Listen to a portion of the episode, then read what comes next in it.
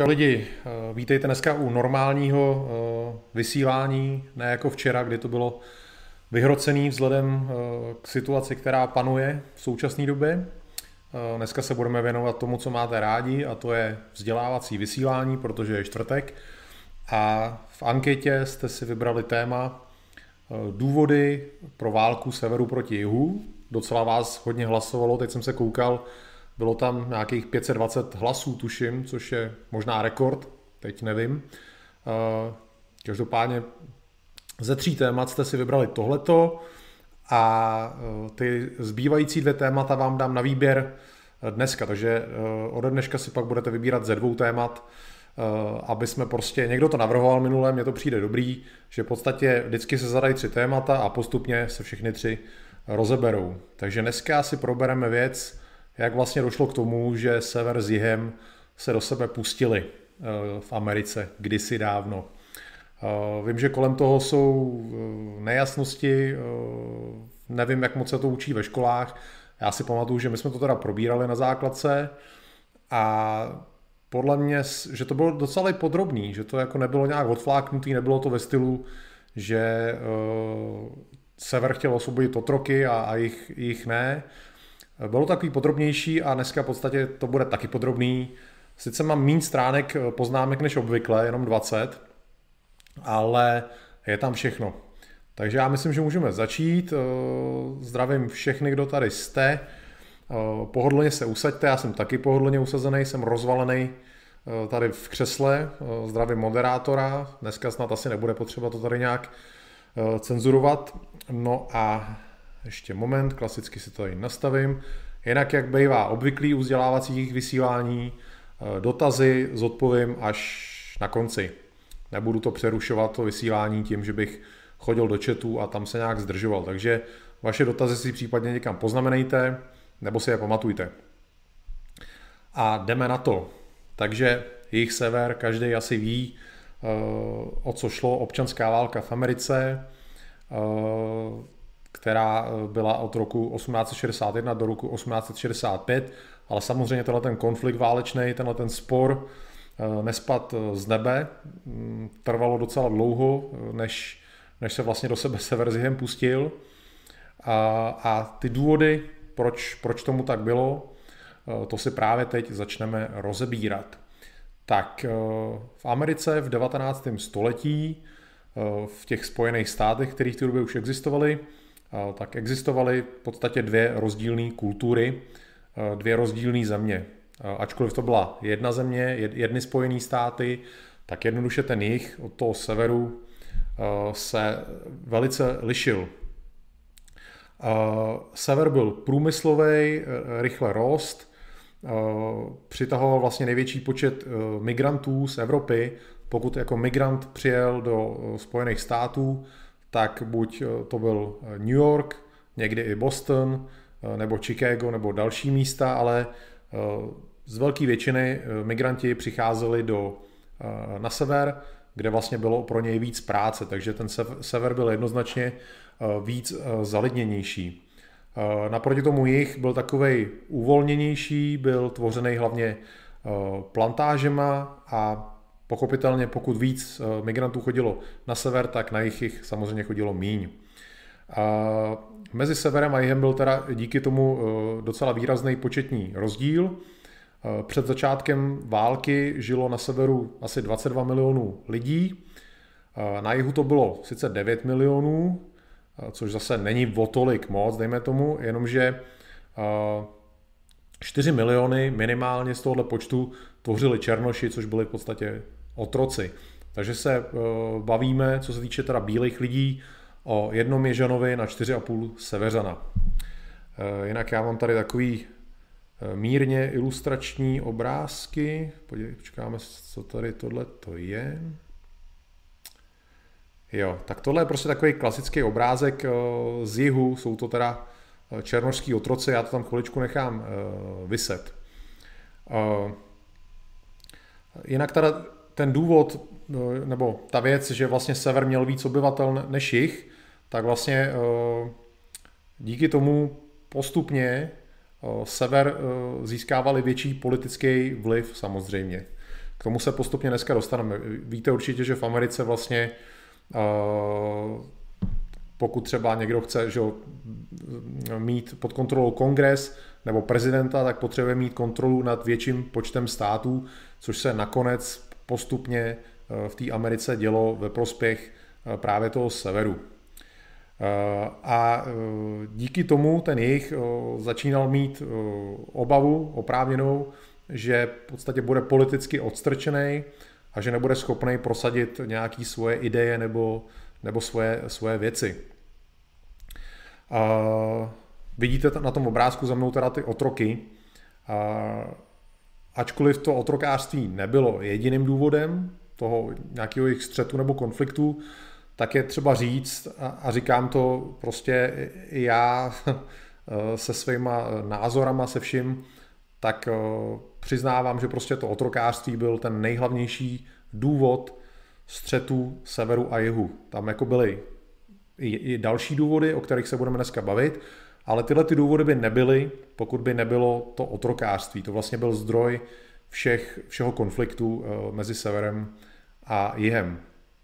Eh, ještě než vznikly Spojené státy a byly tam ty kolonie původní, tak vlastně otrokářství eh, fungovalo všude.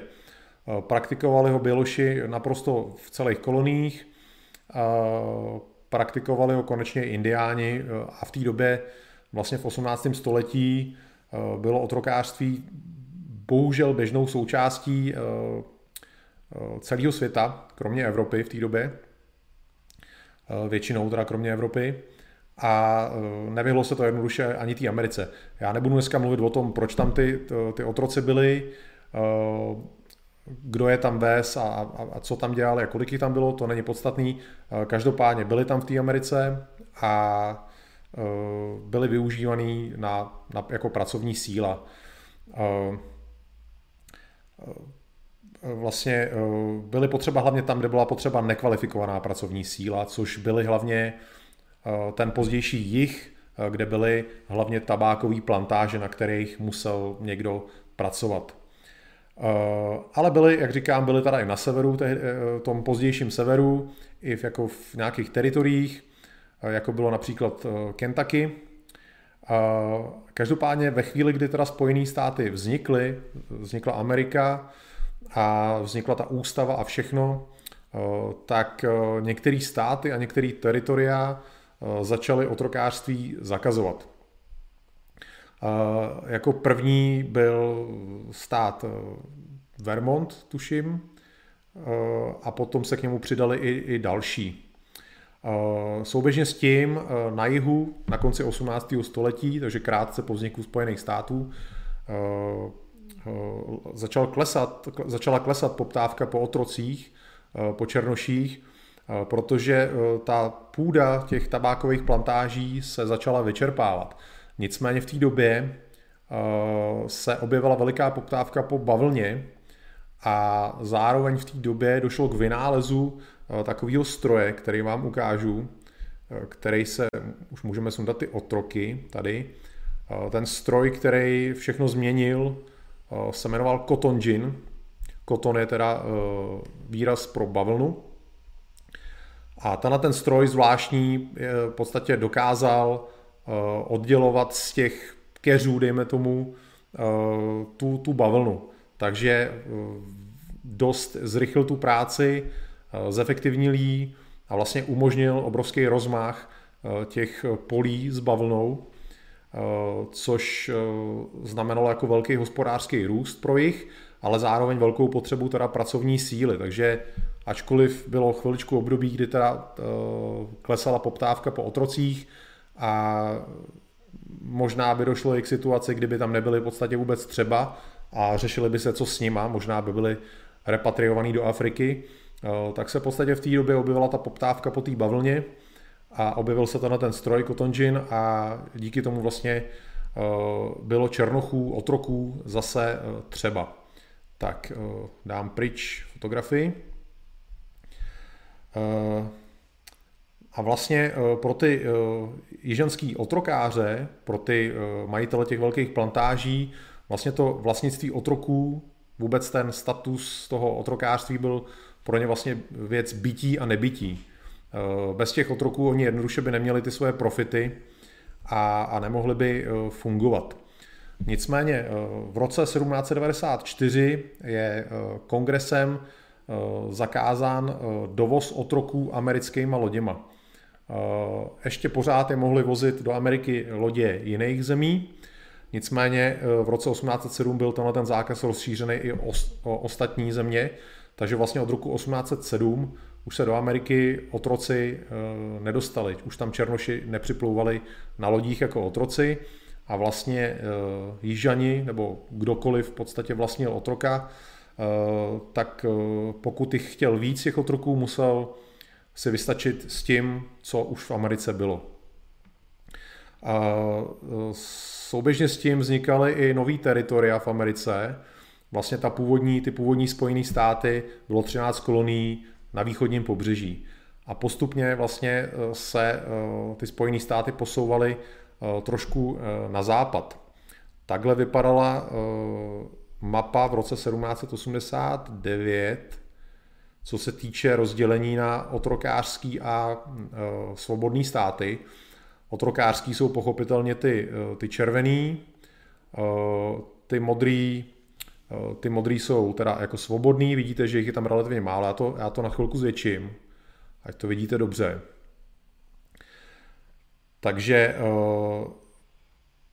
máte tam vlastně rozdělení na státy a teritoria, kdy státy jsou blíž teda tomu pobřeží, a pak tam je vlastně to severozápadní teritorium, který bylo teda taky, taky svobodný. Já to zase zmenším trošku.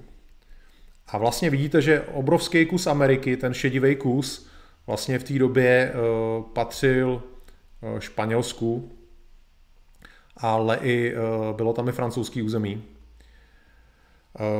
Takže na těle těch eh, budoucích nových území eh, vlastně eh, mělo být otrokářství zakázaný. Já to tam ještě chviličku nechám, tu mapu.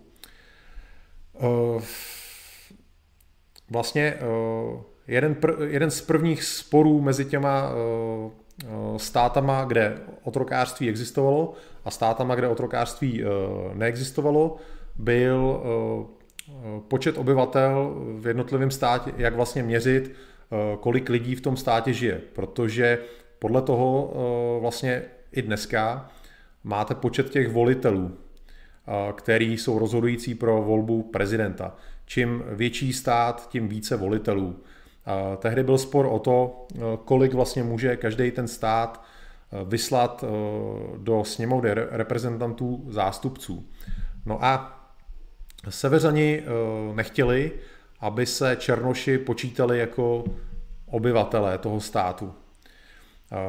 A Jižani naopak chtěli, aby Černoši byli započítaný, ačkoliv nemohli volit, neměli žádný práva, nebyli to občani, tak Jižani chtěli, aby byli započítaný, protože by díky nim jako měli víc v podstatě, eh, dejme tomu těch, těch hlasů nebo eh, víc zástupců do, do sněmovny. Obě ty strany se v podstatě kvůli tomu hádali, a nakonec se shodli na kompromisu, takzvaným třípětinovým kompromisu, který eh, Černochům dával status tří pětinový bytosti. Že v podstatě jeden Černoch měl váhu tří pětin člověka a podle toho se pak teda počítal ten počet obyvatel eh, v tom otrokářském státě. Eh, jak jsem teda říkal, těch původních 13 států se rozrůstalo a podíváme se, jak ten stav těch otrokářských, neotrokářských a dalších teritorií, eh, jak to vypadalo v roce 1800. Tohle dám pryč. Tak. Nevím, jestli jste to zaregistrovali, ale přibyly tam eh, dvě nové teritoria, který vidíte, že jedno je, jako, je to tam na jeho, jeho západě, jedno si nárokovala Georgie, Eh, jedno Mississippi, a ačkoliv to nebyly ještě státy, byly to teritorie, teritoria, tak to vlastně byly otrokářský teritoria. A naopak vidíte, že na severu se to taky trošku jako rozšířilo, nebo respektive se to upravilo ty teritoria a že vlastně už tehdy se to dělilo tak, že eh, ty severní státy nebo teritoria byly v podstatě svobodný a ty jižní byly otrokářský. a pořád tam máme jako obrovskou plochu na západě, která vlastně ještě Americe nepatří. Tak, tohle zase můžu dát dolů.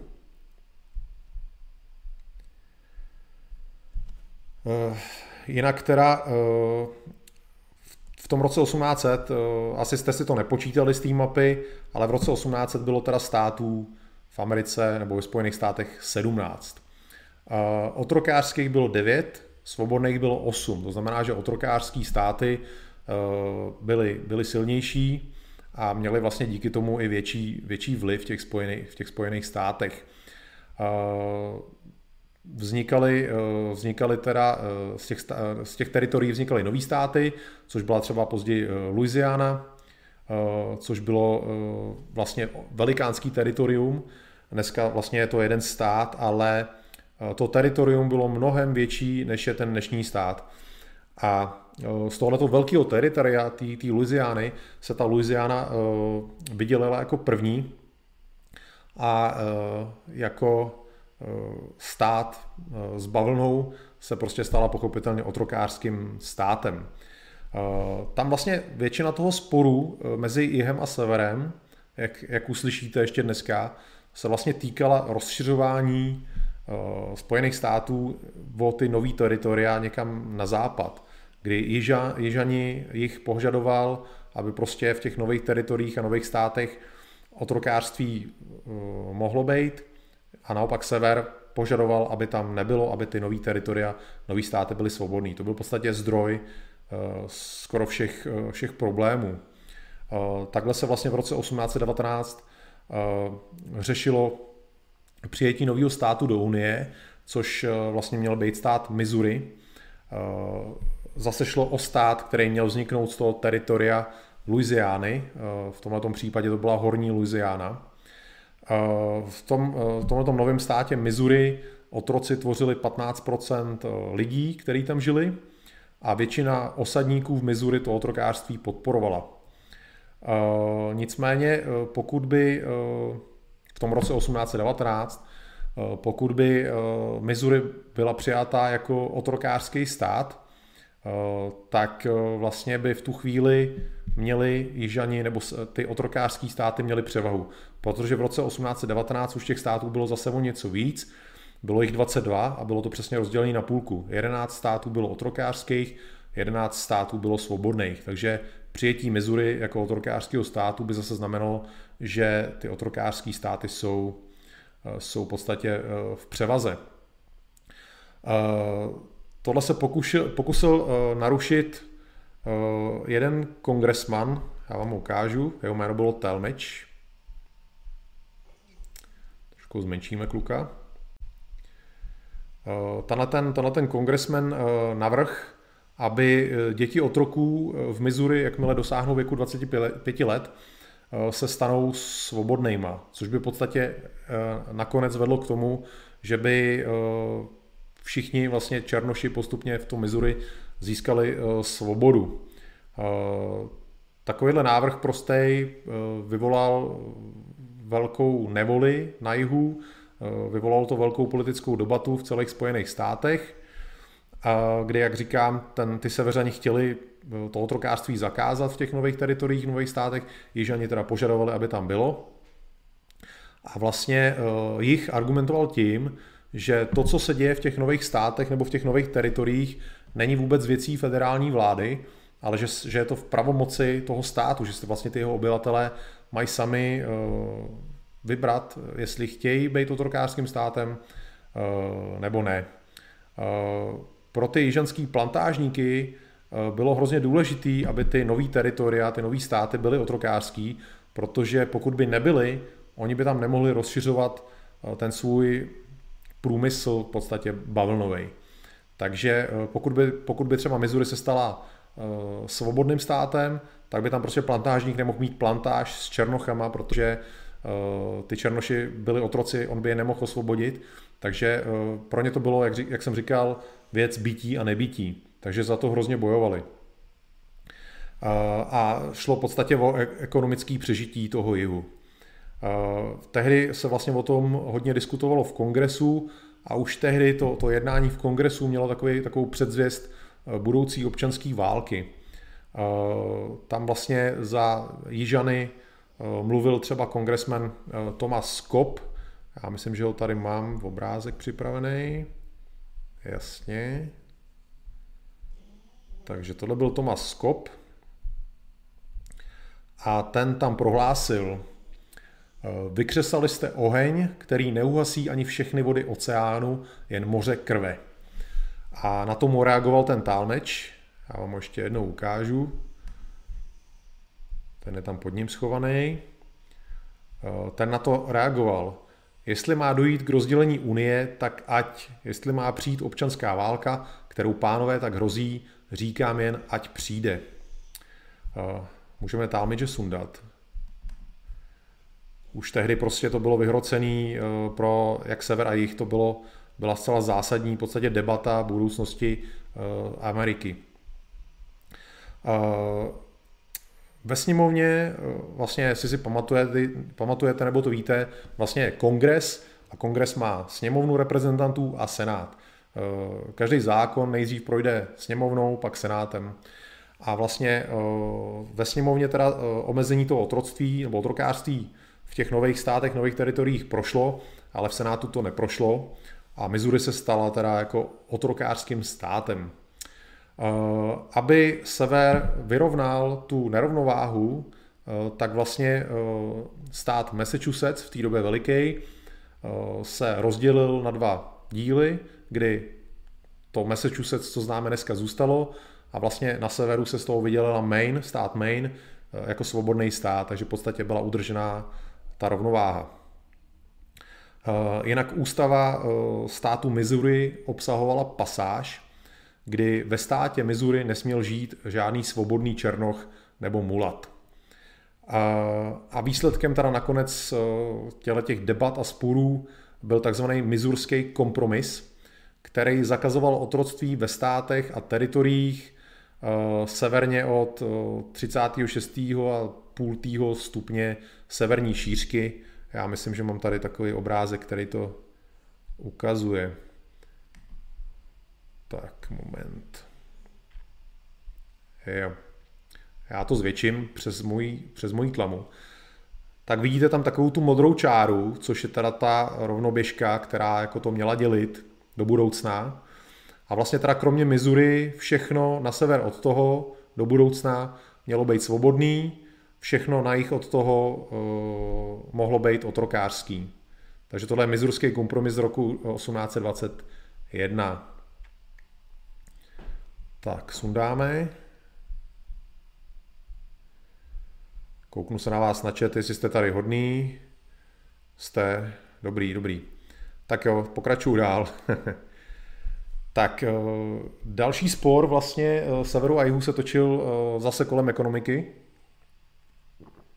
Federální vláda měla, vytvořila v podstatě takový zákon, nebo prošel zákon o tarifech z roku 20, 1828, pardon, kdy se nařídila daň na dovoz zboží do USA, což se nedotklo téměř vůbec severu, ale dotklo se to jihu, který vlastně spoustu věcí musel dovážet. Díky tomu, že v podstatě eh, eh, sever byl takový technologický, průmyslový a jich Eh, víceméně byl orientovaný, orientovaný téměř jenom na tu balonu, tak vlastně skoro všechno museli dovážet. A uh, Jižani uh, spolíhali, že tyhle ty tarify odstraní vlastně nový prezident Andrew Jackson, ale ten v roce 1832 tyhle ty tarify v podstatě podepsal ještě nový, další, takže obrovský problém pro jich. A tehdy se začala hodně objevovat ta, teorie eh, states rights, jakože práv států, kdy tehdejší vice, viceprezident eh, Calhoun, což byl Jižan z Jižní Karolíny, tak propagoval teda teorii, už jsem to dneska trošku zmínil, že vlastně eh, stát má právo, pokud shledá nějaký federální zákon jako neústavním, tak je může tenhle ten zákon v rámci svých hranicí takzvaně nulifikovat, zneplatnit. A Tohle to přesně Jižní Karolína udělala. Jižní Karolína na svém území v podstatě nulifikovala tyhle ty tarify a e, rozhodla se je v podstatě neuznávat. E, federální síly, v podstatě ta federální vláda rozhodla o použití síly proti Jižní Karolíně vlastně za účelem, aby se teda ty tarify prosadily v Jižní Karolíně silou. Dokonce kongres v roce 1833 schválil v podstatě právo prezidenta použít proti Jižní Karolíně sílu ale eh, zároveň jako takový kompromis kongres schválil eh, nový tarify, který už teda ty Jižní Karolíně vyhovovaly, takže tím se ta situace uklidnila. Eh, nicméně Jižní Karolína si pak ještě schválila na TUC, schválně takový gesto, odsouzení toho, toho zákona, který prezidenta opravňoval použít proti Jižní Karolíně sílu. A tato debata vlastně byla jednou z prvních debat o těch právech států, o tom, že stát v podstatě má suverenitu nad federální mocí, eh, rozhodovat si prostě o tom, co se u něj ve státě děje sám. Eh, jinak teda kromě eh, této víry těch mnoha států jižanských, ale i některých severanských, víry v to, že si vlastně, eh, že mají právo zdorovat té federální moci, eh, tak eh, jak už jsem zmínil na začátku, sever a jich byl opravdu jako dvě úplně jiný, jiný země. Opět jsem to říkal, tak to řeknu znova. Sever to byl kapitalismus, průmysl, technologie, velký města, imigranti z celé Evropy, ale taky nízký mravy, které jsou obvykle eh, s velkoměstským životem spojený. Podívám se, se tady mám nějaký, nějaký obrázky. Co, co je tohle? Jo, tohle je to prostě takový typický obrázek z severu. Jo, vidíte prostě velikou továrnu, eh, železnici. Má to v podstatě symbol, symbolizovat ten charakter severu jako rozjetého průmyslu, kde, eh, kde to fakt jede. Eh, tehdy, tehdy Amerika byla jednoznačně jako nej, nejpokrokovější, co se týče průmyslu nebo technologií eh, na světě. Už jsem taky zmínil, že většina migrantů teda zůstávala na severu, pokud přišli do Ameriky. Bylo to 7 z 8 migrantů zůstávali na severu. A tyhle, ty, tyhle ty migranti, co přicházeli na sever, měli většinou nulovou zkušenost s Černochama. Oni Černoši samozřejmě žili i na severu, ale eh, daleko míň, takže vlastně tyhle ty eh, nově příchozí Evropani, který třeba Černocha nikdy v životě neviděli, tak absolutně nechápali, že eh, na jihu vlastně ty Černoši jsou jako otroci a, nerozuměli té kultuře toho jihu. Takže to byl takový v podstatě jako kulturní spor kdy vlastně ty migranti noví v tom hráli eh, svoji roli. Co se týče jihu, ten měl teda menší města než sever, měl méně obyvatel a na jihu existovaly takový termíny jako eh, jižanský eh, gentleman nebo jižanská kráska, což měly odrážet vznešenost a úroveň jižanské elity. Já sundám tohleto. Jo, ještě jsem tady měl jeden obrázek takový jako sever a migrace, migranti, prostě takový, takový město na severu plný nových lidí. Ten sever opravdu pulzoval, lidí tam bylo hrozně moc. Naopak jich, jak už jsem taky říkal, byl takový vyklidněnější, aristokratičtější. Tohle je teda fotka z filmu Sever proti jihu, klasický jižanský krásky. Pokud bych vám řekl, že to je fotka z nějakého francouzského filmu, asi byste mi klidně i věřili. Ten jich opravdu byl e, víc takový aristokratičtější. Samozřejmě ne, každý běloch na jihu e, byl gentleman nebo něco na ten způsob, ale lidi, co měli peníze, co měli postavení, co měli prostě možnosti, tak si zakládali na tom svém gentlemanství nebo v případě žen a dívek prostě na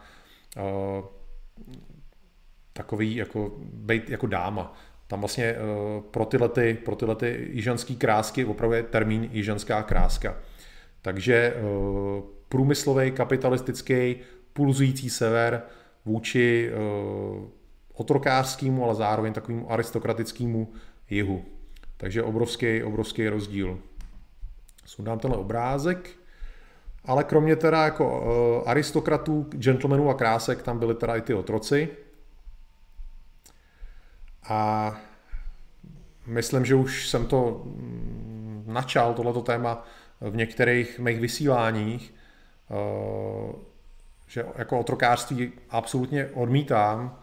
Uh, rozumím těm důvodům těch plantážníků, že prostě je potřebovali teda pro, uh, pro tu svoji ekonomiku, ale lidsky moc nechápu, jak prostě může jako člověk zotročit eh, člověka, takže eh, v tomhle jako přes všechny moje sympatie k jihu eh, jsem nikdy jako neuznával tenhle ten princip zotročení někoho.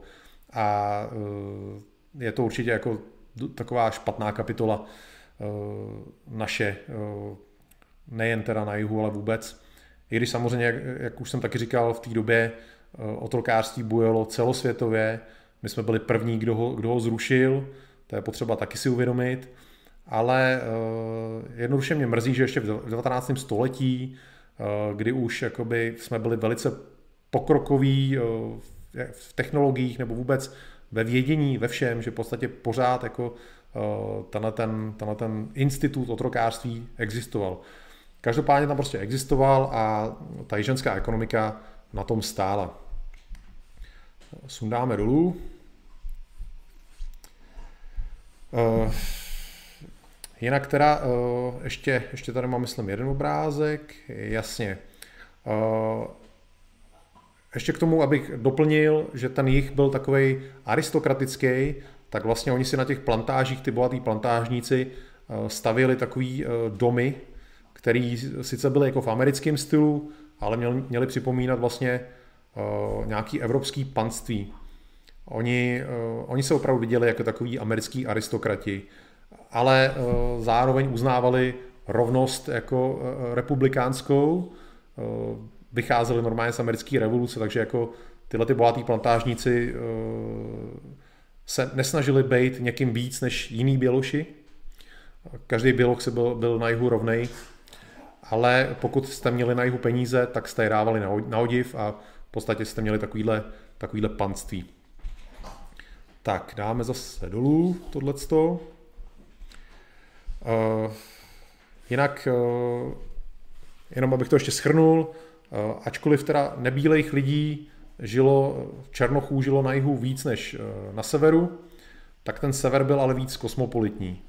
Uh, byly tam všechny národy Evropy, Eh, pokud tam byli černoši, tak většinou to byli svobodní černoši, eh, byl tam let's kdo. Let's kdo. V té první polovině toho 19. století ten sever Ameriky byl takový eh, podivný tavící kotel. I když tam nebylo zase tolik nebílejch jako, jako dneska, tak přece jenom ten rozdíl mezi severem a jihem byl opravdu obrovský. Černoch vlastně měl na jihu status podřadný, ve společnosti bylo jasně vidět, jako že, že ten Černoch tam je občan druhé kategorie a vlastně Běloši eh, vládli naprosto všemu. Ten jich byl absolutně pod jejich kontrolu. Eh, naproti tomu ten sever byl takovej rozdivočelej, eh, nenapadá mě nějaký výraz. Prostě taková kosmopolitní divokost byla pro ten sever vlastní. Ačkoliv teda to otrokářství bylo na jihu rozšířený, tak nebylo rozšířený tak, jak si možná myslíte. Nebylo to jakoby prolezlý celou společností. V roce 1850 eh, vlastnilo alespoň jednoho otroka eh, jenom 6% bílejch jižanů. Ale k tomu samozřejmě musíme připočíst teda členy jejich rodin, manželky, děti a podobně, který vlastně byli součástí toho jako vlastnictví, v podstatě byli taky svým způsobem vlastníci a pak to samozřejmě dává jiný procenta. Takže pokud to budeme brát takhle a budeme se bavit jenom o státech budoucí konfederace, tak eh, v průměru na jihu otroky vlastnilo 31% rodin. Lišilo se to stát od států, eh, nejvíc eh, měla Mississippi, 49% rodin v Mississippi vlastnilo otroky, a nejméně měl Arkansas, kde to bylo 20%. Já mám tady takovou tabulku, na kterou se podíváme. Tak, jsou tam, i, jsou tam i státy, které nebyly pak součástí konfederace, což bylo Kentucky, Missouri, Maryland a Delaware.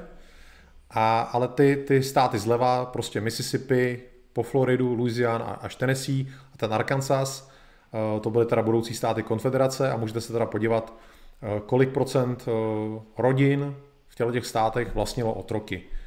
Jo, vidíte, že prostě Mississippi a Jižní Karolína jasně, jasně vedli. Tak, to jenom tak uh, pro vaší orientaci, já to i chviličku nechám, se na to můžete ještě podívat. Uh, jinak uh, většinu těch otroků vlastnilo malý procento těch plantážníků. Prochod plantáží ty otroci byl jednoduše klíčový. Bez nich, bez nich by ty plantážníci nemohli ty, ty plantáže mít. Oni se teda o ty černochy museli starat, oni tam měli svoje nějaké chaty, chaloupky, museli je živit, museli je šatit, eh, starat se o ně. V podstatě pro ně to byla investice, jakkoliv to zní jako šíleně v dnešní době, tak eh, ten černoch je něco stál, pokud si ho chtěli koupit, museli za ní zaplatit, nebyl, nebyl levnej. A pak vlastně pokud eh, chtěli, aby jim sloužil dlouho, tak eh, museli o něj pečovat. Jak, eh, jak samozřejmě jídlo, ošacení, všechno, tak i nějaká lékařská péče.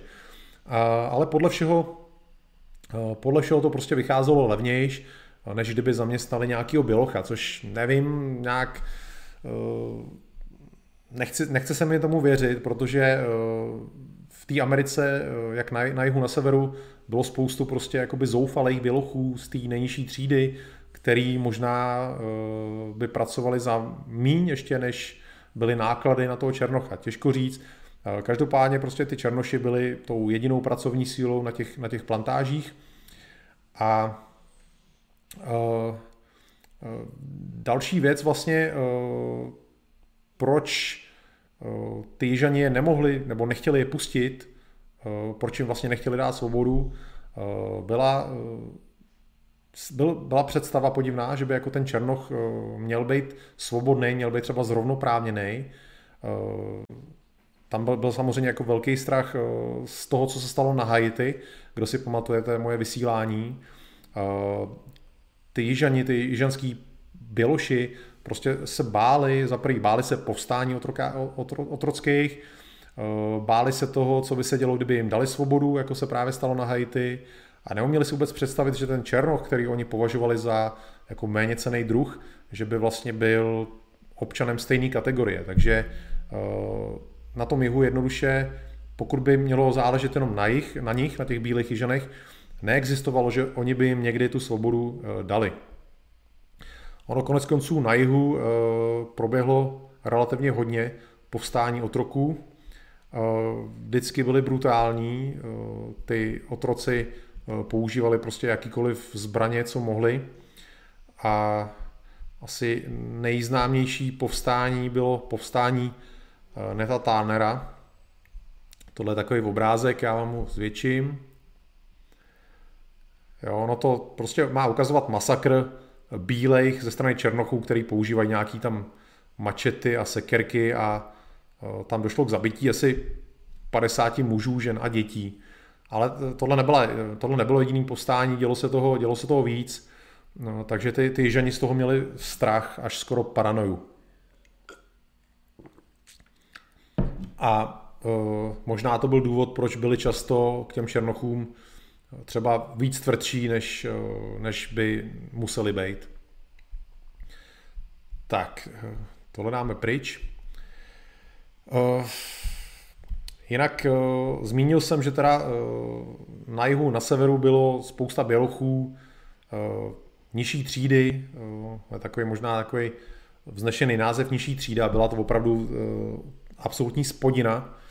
Uh, co se týče jihu, to byli běloši, kteří tam žili uh, buď někde po horách nebo někde v bažinách, uh, takový podivný tvorové, který na tom byli možná stejně bídně jako ty, ty černoši, ale měli svobodu, teda mohli se pohybovat, kde chtěli, ale co se týče nějaký ekonomický úrovně, nebylo to, nebylo to nic slavného. Co se týče dalšího vztahu mezi severem a jihem, jak jsem říkal, teda jich byl postavený výhradně na bavlně, téměř výhradně. A on jich sever potřeboval. Sever potřeboval kvůli třeba bankovním půjčkám, protože bankovnictví na jihu moc nefungovalo. Potřeboval spoustu zboží, různých strojů nebo náhradních dílů, co se vyráběly na severu. Takže ta závislost jihu na severu byla velká a jich si to uvědomoval a, a bál se toho, bál se, bál se této závislosti, což se konec konců objevuje i v dnešní době, pokud nějaká země je ekonomicky závislá na jiný zemi, tak to vždycky zbuzuje obavy, co by kdyby. Takže přesně takhle uvažoval vlastně jich. Jich taky, nejen, že sever kritizoval jich kvůli otrokům, ale jich kritizoval sever kvůli něčemu podobnému, Eh, jak tam byl vlastně na severu ten průmysl a hodně divoký kapitalismus, eh, tak ty podmínky těch pracovníků byly takový polootrocký. Oni to nebyli jako fakticky otroci, eh, byli, byli to svobodní lidi, ale svým způsobem v podstatě to skoro otroci byli. Pracovali dlouho, těžce, za málo peněz, byli to v podstatě takový rukojmí těch svých šéfů, protože pokud by o tu práci přišli, těžko bylo jako kam, kam je namít.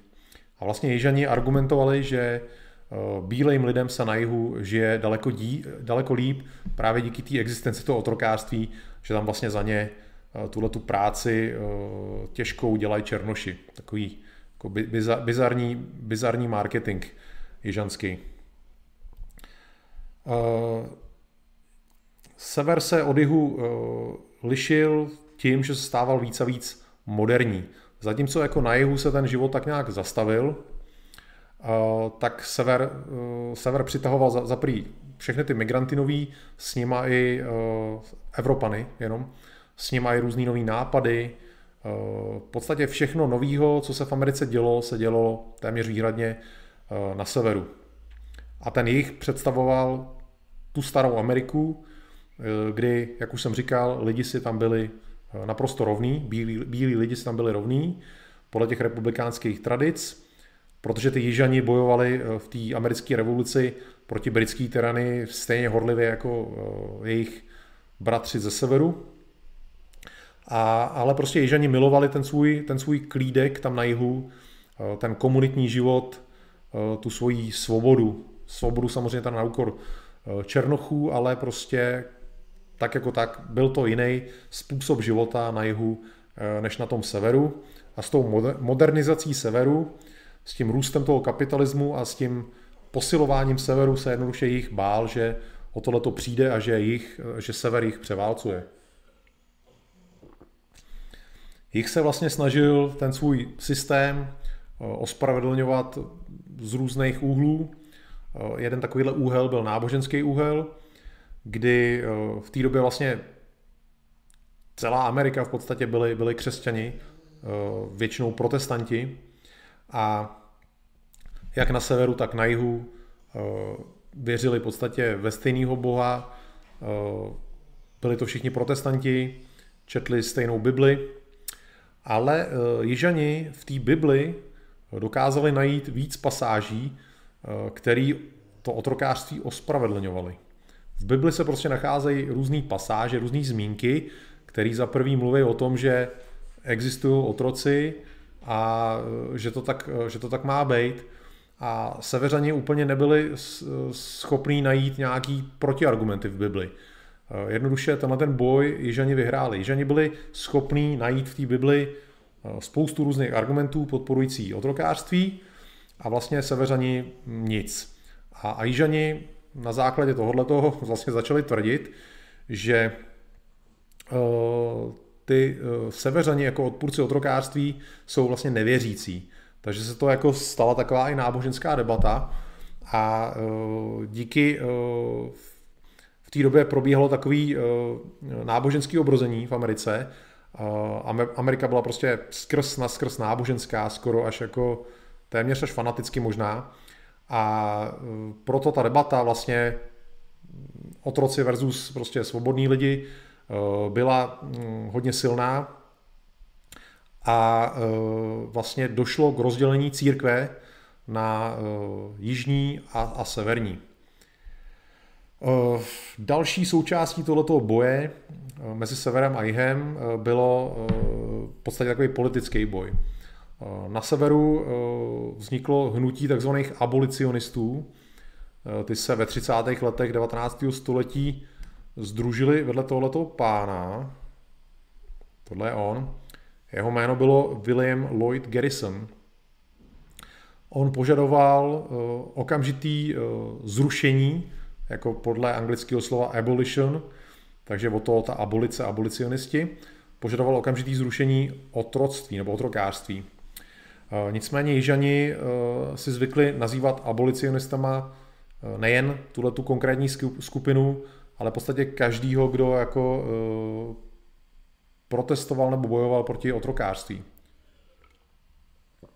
Na severu byly i jiné skupiny, který třeba eh, ten konec otrokářství nepožadovali okamžitě, ale eh, doufali nebo věřili, že k němu dojde postupně. A eh, z jejich řad, z těch všech abolicionistů na severu, nezřídka taky vycházely výzvy o tom, že by vlastně Unie, ta vlastně ty Spojené státy, měla přestat existovat, že by se v podstatě měly rozdělit na sever a jich, respektive na otrokářský a svobodný státy. Takže ty první, první hlasy o rozdělení eh, začaly přicházet ze severu. Eh, tenhle ten Garrison, co tam vidíte eh, na fotce nebo na obrázku, ten se odvolával na ústavu, ve který se píše, že lidi byli stvořeni si, si být rovni a odmítal, aby člověk byl proměněn ve věc v otroka. Na to některý jižani protiargumentovali tím, že otrokářství je produkt rasové nerovnosti, že v podstatě lidi, kteří jsou si rasově rovní, nemůžou být otroky, ale pokud existuje rasa, která je jakoby podřadnější, což teda měly být i černoši, takže otrokářství je v pořádku. A tohleto třeba tvrdil budoucí viceprezident Eh, konfederace Alexander Stephens. Já tady sundám Gerisna a přečtu vám eh, jeho citát, co vlastně on říkal. Tak, budu tak nějak překládat simultánně. Uh, nebo simultánně. Uh, tenhle ten Alexander Stephens řekl, ideje Thomase Jeffersona byly od základu špatné spočívali v tom, nebo spočítali, eh, spočívali v názoru, že rasy jsou si rovné. To byla chyba. Eh, naše nová vláda eh, je založena na přesně opačné ideji. Její základy, její podstatě, vlastně on tady říká jiným slovem základ, takže v podstatě její základy jsou založeny na velké pravdě, že černoch není roven bílému muži, že otroctví podřízenost nadřazené rase je jeho přirozená a normální mm, kondice. Teď nevím, jak to přeložit úplně. No v podstatě normální přirozený stav. Takže tohle byl prostě proti názor Jižanů vůči tomu názoru toho Gerisna, že v ústavě se píše, že lidi jsou si rovní. Pak, byla další, pak bylo další takový hnutí na severu, který se jmenovalo Free Soil, jakože svobodná půda. Tím bylo myšleno jakoby země bez, bez otrokářství. A tyhle ty se snažili politicky prosazovat to, o čem už jsem mluvil, aby teda ty nový teritoria, ty nový státy byly neotrokářský. Oni proto měli různé důvody eh, pro tohle, ale eh, hlavní důvod byl ekonomický. Oni se báli toho, že ty bohatý plantážníci z jihu Eh, skoupej tu nejlepší zemědělskou půdu v těch nových teritoriích, v těch nových státech, což zabrání malým bílým farmářům, aby se tam mohli nějak v podstatě usadit a, a prosperovat. A obecně se má za to, že eh, tenhle ten strach z těch jižanských boháčů, že skoupí eh, půdu, hrál daleko větší roli v tom odporu severu proti jihu, než nějaký, nějaký špatný pocit z toho, jak se na jihu daří, daří Černochům. Takže šlo eh, v podstatě z obou stran o ekonomiku v podstatě. Protipólem tohoto free soil, té svobodné půdy, byly ty už zmíněný states rights, takže jakoby ty práva těch států. Ty, ta idea těch práv států vycházela z těch úplně nejranějších ideí Spojených států amerických, kdy vlastně ty otcové zakladatelé si stát, ale teď, ten, teď myslím ten velký, ty celý spojený státy, tu federaci, uh, představovali jako co nejmenší stát. A eh, že vlastně ta skutečná suverenita leží na bedrech těch států uvnitř Spojených států. A je zajímavý, že teda jak, jak sever a jich občas vlastně ten argument těch práv států využívali, Eh, ale vždycky, vždycky kvůli něčemu jinému. Jednou se, jednou se těma právama států zaklínali, když se jim to hodilo, a jinde zase to odsuzovali, když, eh, když to nešlo jakoby eh, podle jejich. Ale dominantně, kdo nejvíc používal prostě argument práv států, byl teda právě ten jich. Ještě zůstaneme v politice chvilku. Do roku 1860, než byl zvolený Abraham Lincoln, Abraham Lincoln, když bych to měl vyslovovat správně anglicky, ale já rád počešťu, eh, tak většina prezidentů eh, byla eh, buď z jihu, anebo s tou jižanskou věcí nějak sympatizovali.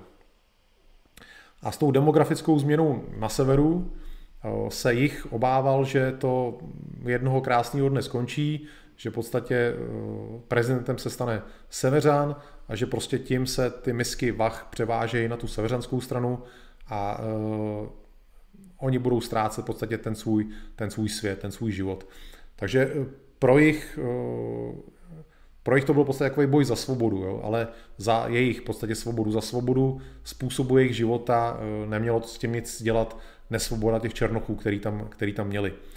Oni se vnímali jako, jako menší vůči, vůči severu a vlastně byla tam ta paralela mezi americkou revolucí, kdy vlastně ty kolonie bojovaly proti britské tyranii, tak vlastně tenhle ten duch té revoluce eh, na jihu se zase jako objevil, že vlastně zase je třeba čelit eh, nový tyranii, kterou teda měl představovat eh, ten sever. Ale každopádně, znova to říkám, jádrem všech těch sporů bylo, bylo to otrokářství.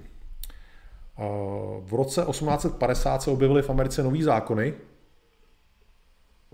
který měli to napětí mezi severem a jihem snížit.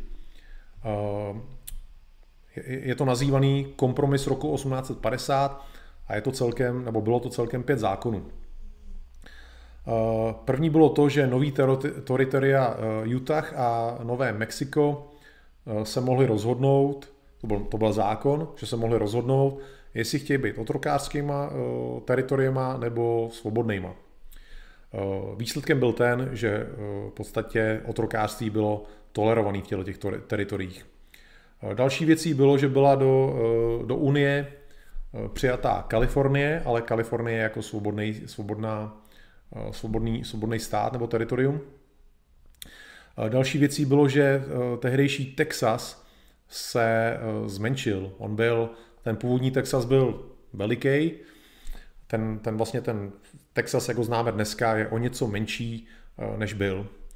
Eh, čtvrtým zákonem, že na území eh, Washingtonu DC, hlavního města, byl zakázaný obchod s otroky, ale otrokářství ne, takže nesmělo se tam obchodovat s otrokama, ale směli jste tam vlastně vlastnit otroky. A poslední zákon, který jihu vyšel vstříc nejvíc, byl takzvaný zákon o uprchlých otrocích. Byl to federální zákon, který po seveřanech, po seveřanských úřadech eh, vyžadoval součinnost při eh, pronásledování uprchlých otroků, který jižani eh, pronásledovali na seveřanský území. V podstatě tato věc, že vlastně seveřani byli nuceni do toho, aby pomáhali ženům lovit uprchlí otroky, tohle byla jedna z, z hodně důležitých věcí, která obracela ten sentiment seveřanů eh, proti jihu. Eh, tady mám ilustrační obrázek. Inzerát 150 dolarů odměna za uprchlého otroka, který si říká Henry May.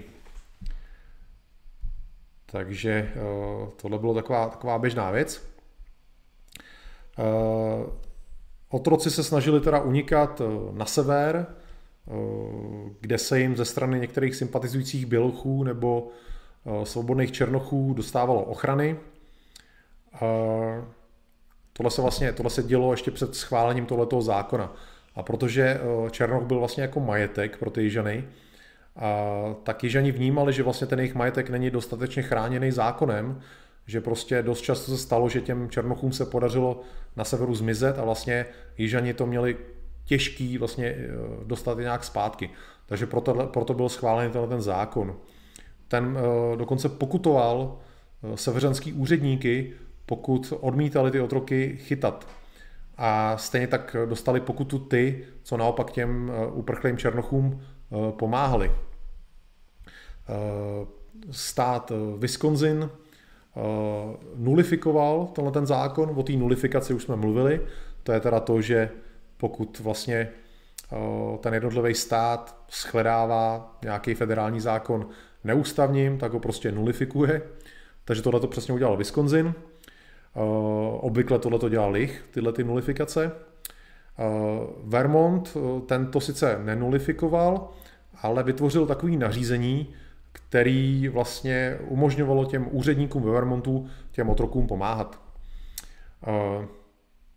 Kromě nějaký politický reakce, tam byla i reakce občanská, dejme tomu bych tak nazval. Ty abolicionisti vytvořili takzvanou podzemní železnici, což byla série bezpečných cest a bezpečných domů, po kterých ty uprchlí otroci se mohli dostat do svobodných států na severu, a tam být schovaný, nebo ideálně až do Kanady, kde vlastně na ně ty jižani nemohli nijak. Hm. Já mám tady k tomu nějaký obrázek dokonce. Sundáme tady uprchlého černocha. Tak. Tohle je takový, takový umělecký zpracování, jak uh, tam vidíte, že vepředu je černoch s puškou, nebo černoška, těžko říct, to bude podle všeho eh, svobodná bytost, eh, normálně černoch utíkající pušku neměl, eh, která v podstatě převádí po bezpečných cestách někde v bažinách uprchlou černošskou rodinu. A já, já prostě, když vidím takovýhle obrázek, tak já jako s nima sympatizuju. Já opravdu nemám a nikdy jsem neměl v úmyslu jako černochy nějak zotročovat nebo je nějakým způsobem trápit nebo tak něco.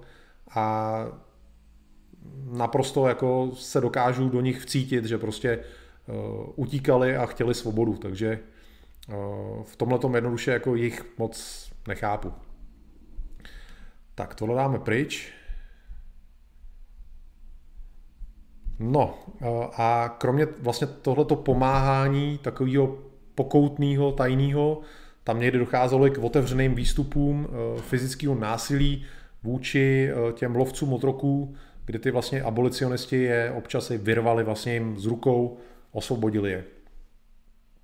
A jestli jsem říkal, že tohle mělo veliký vliv na jako emoce severanů vůči otrokářství vůči jihu, tak absolutně největší vliv, beru novou lahev, největší vliv na city severanů vůči Černochům na jihu měla knížka Určitě jste slyšeli někdy uh, jméno knížky Chaloupka strička Toma.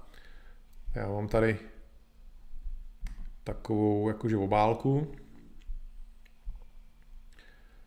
Je to v podstatě takový uh, román uh, vypravující po osudech uh, Toma, ale i dalších černochů z jihu, který v podstatě žijou v rodině svých bílých pánů a, a jsou jim odaný. Uh, ale jsou to otroci, jsou, prostě, jsou v podstatě v tom jako otrockém uh, postavení. A tato ta realita vlastně toho života na tom uh, severu, uh, na tom jihu, pardon, poprvé tak nějak jako detailně severanům ukázala, jak ten život na jihu vypadá. A tato ta knížka se stala jedna, jednou jako z nejprodávanějších knížek jako vůbec v Americe a měla opravdu velký vliv a Abraham Lincoln snad řekl, že tahle ta knížka v podstatě, nebo ta její spisovatelka, ta autorka, mohla za to, že vlastně k té válce nakonec došlo, protože ona, ona ty, ty city na tom severu vlastně proti tomu otrokářství pomohla takhle rozdmíchat. Takže to dáme pryč. Ale je třeba říct, že velká část severanů ten zákon o těch uprchlých otrocích podporovala. Ať už z důvodu, že šlo prostě o zákon, to byl asi největší důvod, prostě, že zákony se mají dodržovat. Byla tam obava z těch, že z těch pokud, pokud by, pokud by nějakým způsobem nezasáhly. A další pravda je, že tím, že se jich to jako nějak netýkalo osobně, tak jim to bylo jedno. Až takhle jednoduchý to bylo. Stejně jako dneska, co vás jako nepálí, to nehasíte, tak i tenkrát prostě pokud nějaký severan někde, já nevím, v Pensylvánii makal někde nějaký továrně, tak mu bylo celkem fuk, eh, jak se Černochům na jihu vede nebo nevede. Tak to, tak to bylo. Eh, v roce 1854 eh, se objevil nový zákon, takzvaný zákon Kansas-Nebraska, ze kterého zešly dvě nové teritoria. Kansas a Nebraska, pochopitelně. A tenhle ten zákon byl důležitý, protože odstranil ten mizurský kompromis, který zakazoval otrokářství severně od té rovno, rovnoběžky. Určitě si to pamatujete, jak jsem ukazoval tu mapku. Status otrokářství měl být v těle těch nových teritoriích rozhodnut vlastně obyvateli. Tenhle ten zákon prošel naprosto hladce kongresem, respektive senátu prošel úplně hladce, v kongresu trošku méně hladce, ale celkově, celkově prošel snadno. No a co se stalo potom? Tím, že vlastně ty obyvatelé těch, toho teritoria eh, si měli rozhodnout vlastně, jestli to bude otrokářský teritorium nebo ne, tak vlastně najednou do Kansasu eh, zamířilo jak spoustu otrokářských rodin nebo osadníků, který podporovali otrokářství, tak spousta osadníků, kteří byli proti otrokářství. Byl to závod o to, koho tam bude víc. Eh, výsledkem bylo pětiletý období, který se nazývá Bleeding Kansas, jakože krvácející uh, Kansas. Uh, mám tady k tomu takovou, takový obrázek, jak se tady dvě strany proti sobě rvou. On ten Kansas byl tehdy větší než je dneska, uh, jeho součástí bylo i, i část Coloreda. Uh, každopádně, uh, zatímco teda v Kansasu takhle se bojovalo dvě dvě, dvě, dvě skoro poloviny prostě Kansasu proti sobě, tak v té Nebrasce většina těch vlastně eh, osadníků byly proti, proti otrokářství. Jinak součástí této malé občanské války v Kansasu, eh, která byla vlastně předzvěstí té budoucí velké války, byl i John Brown, určitě jste slyšeli, znáte písničku Glory, Glory, Aleluja, kapitán John Brown a tak, tak to byl on. Eh, ten už tam tehdy, tehdy řádil, zmasakroval tam nějaký Eh, stoupence otrokářství. Jinak celkově v těle těch střetech v tom Kansasu eh, bylo zabito minimálně 50 lidí, spoustu zraněných. Eh, ve stejném roce, co, co vlastně došlo k vzniku těle těch teritorií, tak vznikla v Americe republikánská strana, což byla strana severu v podstatě.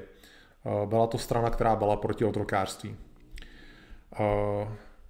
Další důležitou eh, věcí, která jitřila emoce lidí eh, na severu, eh, byl soudní proces Dred Scott versus Sanford. Ukážu vám Dreda Scotta. Sundám pryč krvácející Kansas.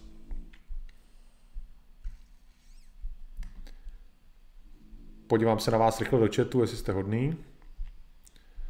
Jste hodný. Tak, uh, tenhle ten Dred Scott, vidíte, že prostě už v té době uh, byl zachycen fotografickým aparátem. Uh, Dred Scott byl zotročený, černoch a jeho majitelé uh, ho vzali uh, z Missouri, kde vlastně otrokářství bylo uh, legální. Vzali ho do Illinois a do Wisconsinu, ter- teritorií, kde vlastně otrokářství nebylo povolené. A když ho pak vzali zpátky do Missouri, tak on vlastně ten, ten Scott se s nima začal soudit o svoji svobodu, protože vlastně argumentoval tím, že byl na svobodném území americkým a měl by teda být automaticky považovaný za, za neotroka. Nejdřív se s nima soudil u, u soudu v Missouri, jako státního soudu Missouri, který rozhodl, že podle zákonu Missouri je stále otrokem. Tak to hnal až k federálnímu teda soudu, který rozhodl v podstatě stejně, že se, že se ho týká teda, že se ho týká té zákon státu Missouri. Až se to dostalo na ten případ k nejvyššímu soudu, který vlastně rozhodoval o ústavnosti toho všeho. A vlastně otázka, kterou ten eh, nejvyšší soud měl řešit, byla tahle.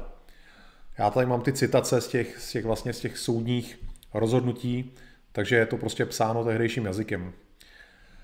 Uh, může Černoch, jehož předci byli přivezeni do této země a prodáni jako otroci, může se stát členem uh, politické komunity uh, založené a přivedené do existence ústavou Spojených států a díky tomu získat všechny práva a privilegia a imunity, která se týkají občanů. Odpovědí soudu bylo, že ne. Podle toho nejvyššího soudu Černoši nemohou být američtí občané a vlastně ani nemůžou dávat žaloby, podávat žaloby, eh, protože eh, jednoduše nejsou občani. Eh, to, je, to, to bylo prostě jako zásada, zásadní část toho rozhodnutí. Podle rozhodnutí teda toho nejvyššího soudu černý americký otroci a jejich potomci, žijící teda v Americe, nikdy se s nima nepočítalo s tím, Eh, že by měly být součástí v podstatě amerického prostoru společenského. A tady další citace eh, toho, toho vlastně soudce hlavního. Myslíme si, že eh, černí lidé nejsou zahrnuti a nebylo myšleno, že budou zahrnuti pod slovo občani v ústavě a proto nemohou nárokovat žádné zpráv a privilegií, které ústava zaručuje občanům Spojených států.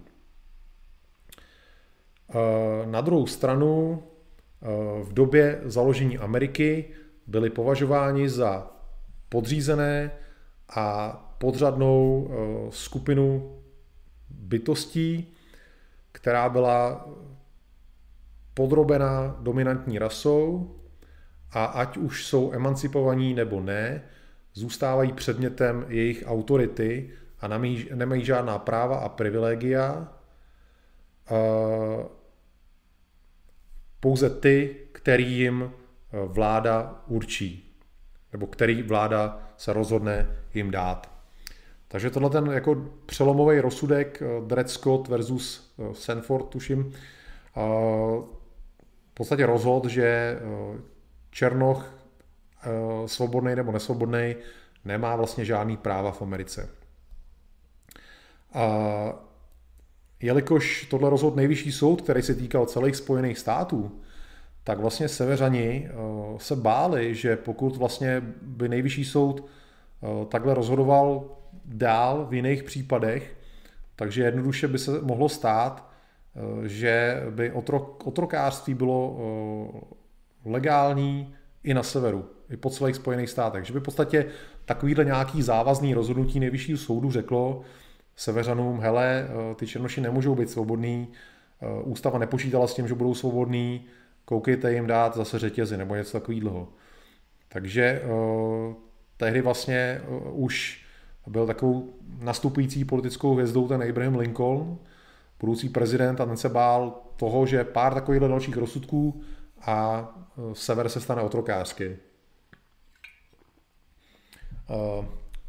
jedna z dalších věcí, která e, hrála roli teď naopak v citech Jižanů, byla čest.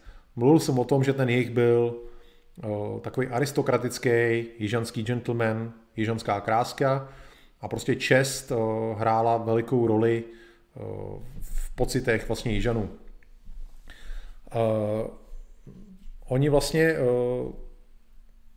vnímali z nevolí, z nechutí, jak vlastně sever na ně útočí kvůli tomu jejich způsobu života, jak jsou napadení za to, že, že vlastně vlastně ty otroky.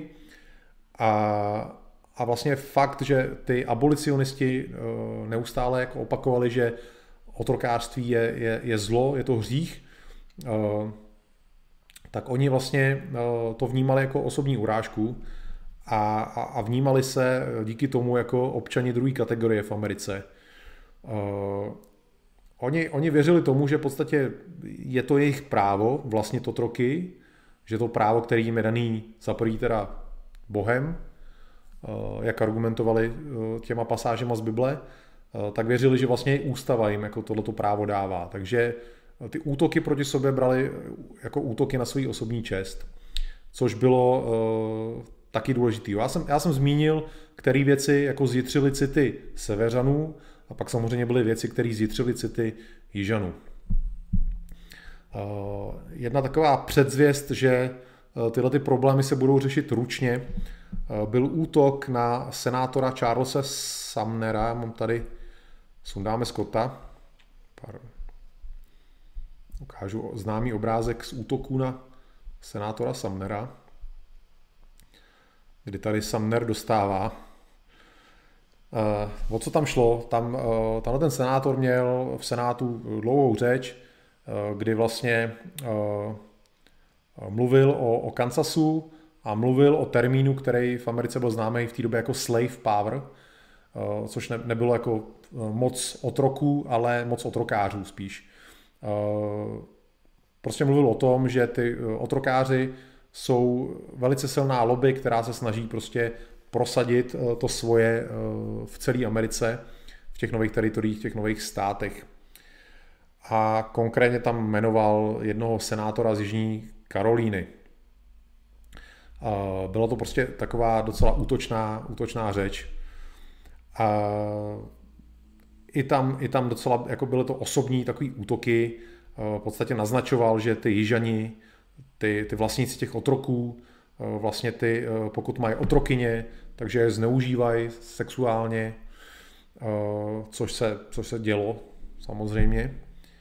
Eh, ale pro ty ženy to samozřejmě znamenalo, znamenalo obrovskou urážku. Eh, takže tři dny potom, co on měl tady tohleto vystoupení, tuhle tu řeč a, a byl v Senátě, tak tam byl napadený zetěm toho senátora, o kterém mluvil, který ho tam téměř umlátil holí, jak vidíte Eh, jak vidíte na tom, na tom obrázku. Eh, údajně mu trvalo několik let, než se jako z toho dostal, z toho útoku. Eh, každopádně zase vyvolalo to emoce na obou stranách. Pro Jižany ten útočník byl člověk, který v podstatě hájil čest jižanských gentlemanů. Pro Severany byl naopak tenhle ten Sumner, ten zbytej mučedník. Takže to byla další z mnoha věcí, která ty Severany a Jižany Eh, rozdělovala. Tak, tohle můžeme dát pryč. Pam, pam, pam. Uh, jinak už, jsem to, už jsem to tak nějak naznačil. Uh, v podstatě uh, vznikla ta republikánská strana, která začala ohromně sílit. Uh, demokratická strana se v té době rozdělila na křídlo severní a, a jižní. A existovala v tu chvíli už jako opravdu oprávněná obava, že ten Lincoln by mohl vyhrát teda ty prezidentské volby a že eh, dny jihu eh, jsou pomalu sečteny. Eh, do tohoto, do tohoto všeho se odehrál další násilný konflikt. Já jsem zmínil, že v tom Kansasu řádil ten John Brown, takže tady ho máme znova. Je to taková trošku divoká, divoká malba, on samozřejmě takhle velký nebyl, ale já jsem to schválně vybral tenhle ten obrázek, protože eh, to trošku vystihuje. On byl, on byl eh, náboženský fanatik, ale on si teda vykládal to náboženství jinak než Jižani. Pro něj všichni lidi byli rovní a, a černoši prostě podle něj nemohli být otroci, museli být osvobozený. Takže on byl takzvaný radikální abolicionista, byl to, byl to militant. No a on uh, se pokusil ve Virginii uh, vyvolat povstání otroků. Uh, v Harper's Ferry, kde byl sklad zbraní, on obsadil tohleto skladiště zbraní uh, se skupinou uh, asi 20 svých lidí, kdy oproti té písničce, kde se zpívá, sebral ve Virginii černých přátel šik, tak těch černochů tam byla hrstka v té dvacítce, Eh, většinou to byli, většinou to byli samý Běloši, eh, dva z nich byly dokonce tam jeho synové. 16. Eh, října oni to obsadili, 57 tuším, já tady nemám v poznámkách rok, ale myslím, že to byl rok 57, teď si nejsem jistý, ježišmarja. Podívám se rychle. Tyjo, myslím, že to bylo 57. To možná najdete dřív.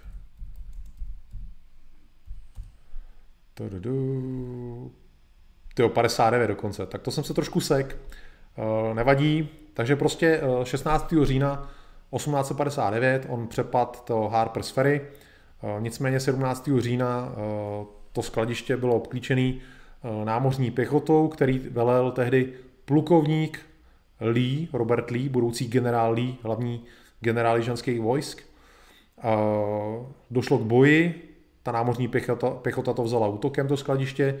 Eh, deset těch Brownových eh, lidí bylo eh, zabito, včetně jeho dvou synů. Brown byl později ve Virginii oběšen. Nicméně těmhle tím svým činem inspiroval další radikály na severu. Já myslím, že toho fanatika můžeme už sundat. Tak, koukám, že v chatu chatu asi je všechno v pořádku, dobrý. Tak, jdeme dál. Tohle byl teda konec roku 59 a v roce 1860 jsou teda uh, v Americe volby a prezidentské volby a skutečně teda prezidentem se stává Abraham Lincoln. Kdyby náhodou někdo z vás nevěděl, jak vypadá, o čemž pochybuju, tak tady ho máte, kulíška. On byl z Illinois eh, a eh, pro něj, pro Lincolna, pro tohle politika eh, otrokářství a vůbec vliv jihu představoval ohrožení Ameriky a té americké republiky. Naopak jeho vítězství, jak už jsem naznačil předtím, zase představovalo hrozbu pro jich. Lincoln sice tvrdil, že poslední, co chce, je rozdělení Unie, byl ochotný ke kompromisům, ale Jižani eh, jednoduše, eh, pro ně tohle to byla taková poslední kapka, kdy v podstatě už viděli jenom temnou budoucnost před sebou a téměř bezprostředně po tom, co byl Lincoln zvolený, eh, Jižní Karolína ohlásila odtržení od Unie. V únoru 1861 následovalo šest dalších států, těch hlavně, hlavně těch, kde se pěstovala bavlna, což byla Mississippi, Florida, Alabama, Georgia, Louisiana a Texas. Těle těch sedm států založilo, založilo teda konfederační státy eh, Ameriky, kdy tato konfederace si zvolila eh, svého prvního prezidenta, což byl Jefferson Davis, takže já tady nahradím prezidenta Lincolna prezidentem Davisem. Tak tohle byl Jefferson Davis, první prezident a jediný prezident konfederace. A, a konfederace, konfederace si schválila svou vlastní ústavu. Eh, Lincoln stále usiloval o jednotu, chtěl, aby se jako vrátili, podpořil dokonce dodatek ústavy, eh, který by eh, zachoval otrokářství v těch státech, ve kterých už bylo, což byl v podstatě maximální ústupek, dával tím jasně najevo Jižanům, ale v ústavě bude napsaný, že vy o to otrokářství nepřijdete. Což trošku, co trošku hodně nabourává ten mýtus Lincolna jako nesměřitelného bojovníka proti otrokářství. Pro něj bylo důležitější eh, zachování Unie, než jak se těm černochům vede nebo nevede. Nicméně Jižani z něj měli strach, on když mířil do Washingtonu DC, aby se ujal funkce, tak v Baltimore na něj měl být spáchaný atentát, ale jeho tehdy hlídal Alan Pinkerton, zakladatel budoucí, tý, nebo už v té době, už v té době detektiv, ale v podstatě zakladatel té známý Pinkertonovy agentury a ten té hrozbě dokázal předejít. A já sundám Jeffersona Davise a přečtu vám nějaký uh, projevy uh, kratší uh, Lincolna, uh, ve kterých se vyjadřoval k otrokářství. Uh, Lincoln během vlastně uh, té řeči inaugurační, první, řekl, uh, nemám zájem přímo nebo nepřímo Eh, zasahovat do instituce otrokářství ve státech, kde existuje. Eh, věřím, že nemám žádné zákonné právo to udělat, ani nemám zájem to udělat. Takže znova, on, on opravdu jako eh, pro něj bylo důležitější udržet tu, ty Spojené státy pohromadě, než za každou cenu v podstatě se snažit to otrokářství zničit, odstranit. Lincoln byl přesvědčený, že eh, ten hlavní spor není o těch jižanských existujících státech, ale že spor se vede o těch nových teritoriích, o těch nových státech, eh, kde eh, jich teda věřil, že by otrokářství mělo být, sever věřil, že by tam nemělo být. Takže Lincoln prostě tohleto požadoval, aby v těch nových teritoriích otrokářství nebylo a vlastně na jihu by ho, by ho nechal. Ale už asi bylo, už asi bylo pozdě, ten jich byl v podstatě rozhodnutý uh, severu nevěřit, uh, žít si po svým. Uh, po celém jihu uh, se začaly vlastně zabavovat uh, federální uh, majetky a budovy a za, začaly se jako zestátňovat. A hluboko na jihu, v Jižní Karolíně, u města Charleston, Eh, byla na moři pevnost Fort Sumter. Eh, byla to vlastně poslední eh, pevnost, poslední posádka vojenská unijní, která byla na území jihu už v době, kdy vlastně vznikly ty konfederační státy. Na začátku dubna 1861 ten prezident konfederační Jefferson Davis nařídil dobytí téhleté pevnosti a útok na tuto pevnost byl vlastně prvním krokem v té v občanské eh, válce. Eh, útok na tu pevnost, v podstatě útok eh, Jižanů vůči unijním vojákům vyvolal mm, na severu velkou bouři prostě válečního nadšení. Lidi, lidi chtěli bojovat, chtěli se, chtěli se Jižanům za tohleto pomstít. Možná, kdyby prostě jich nechal tu pevnost bejt, tak by se jako nikdy nic nestalo, ty konfederační státy by Eh, v klidu si žili dál, eh, sever by nepoužil sílu, ale tím, že prostě jich zautočil na tuto pevnost, v podstatě de facto vyhlásil válku severu, eh, tak sever začal bojovat. Lincoln vyzval jednotlivý severanský státy, aby poslali dobrovolníky. Šlo mu o to vytvořit armádu o 75 tisících vojácích, kteří měli být jako ve službě tři měsíce. On věřil tomu, že během tří měsíců tu vzpouru na jihu potlačí a, a bude klid. Nicméně to, jak se vlastně začali eh, vojáci schromažďovat eh, na sever, hranici vlastně jihu a severu, nebo respektive svobodných států a otrokářských států, eh, tak to vlastně vehnalo do náruče jihu další čtyři státy, což byla Virginie, Tennessee, Arkansas a Severní Karolína. Takže už ty konfederační státy, už jich bylo 11 tu chvíli. No a pak už vlastně byla první velká bitva, takzvaný první Bull Run v červenci roku 1861, eh, kdy eh, konfederační vojáci porazili seveřany a eh, nejen teda Lincolnovi, ale všem došlo, že ta válka určitě nebude trvat tři měsíce, ale bude mnohem delší. A o tom, jak ta válka třeba probíhala nebo co se dělo, o tom třeba někdy jindy. A každopádně dnešní téma, co vedlo k občanské válce eh, severu proti jihu, eh, právě teď končí, protože končí přesně tam eh, na začátku té války a dál už nepokračuje. Takže pokud tomuhle máte nějaký dotazy nebo komentáře, teď je ten pravý čas, jsem tady pro vás. Jdu se tady podívat bleskově na chat. Tak. Jdu poděkovat za příspěvky. Děkuju Pepovi Pospíchalovi. Pepo, děkuji ti velmi.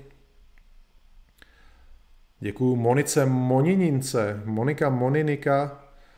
Eh, Moniko, děkuju, tohle je krásný příspěvek. Moment, já se musím na něco podívat.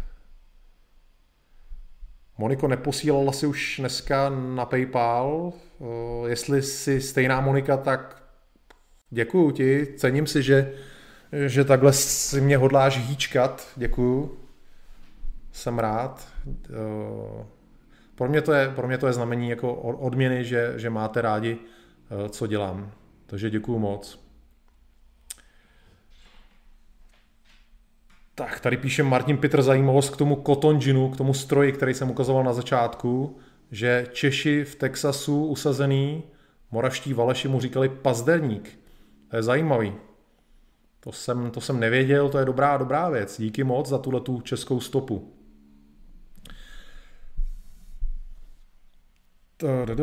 VP. Hele, VPV, teď mi nepiš o eh, nových eh, tématech. Pojďme teď pořešit ten dnešní jich a sever, ať z toho neodbočujeme. Já čtu to, co jsi napsal, myslím na to. Tak přátelé, jakékoliv dotazy, co máte k tomu, co předcházelo občanské válce, Eh, zkuste se mě neptat na občanskou válku, protože tím bychom vlastně odbočovali od tématu. To téma dnešního vysílání bylo ty důvody, které vedly vlastně k té občanské válce. Takže jsem stále k dispozici, na vaše dotazy čekám. Vím o tom téměř vše. Pazderník jsem neznal třeba, ale eh, jinak, jinak vím. Démon mi chválí na téma války severu proti jihu, má doma 15 knih. Super. Já jich tolik nemám, to se přiznám rovnou. Sever jich nebyl nikdy moje jako klíčová, můj klíčový zájem eh, v americké historii.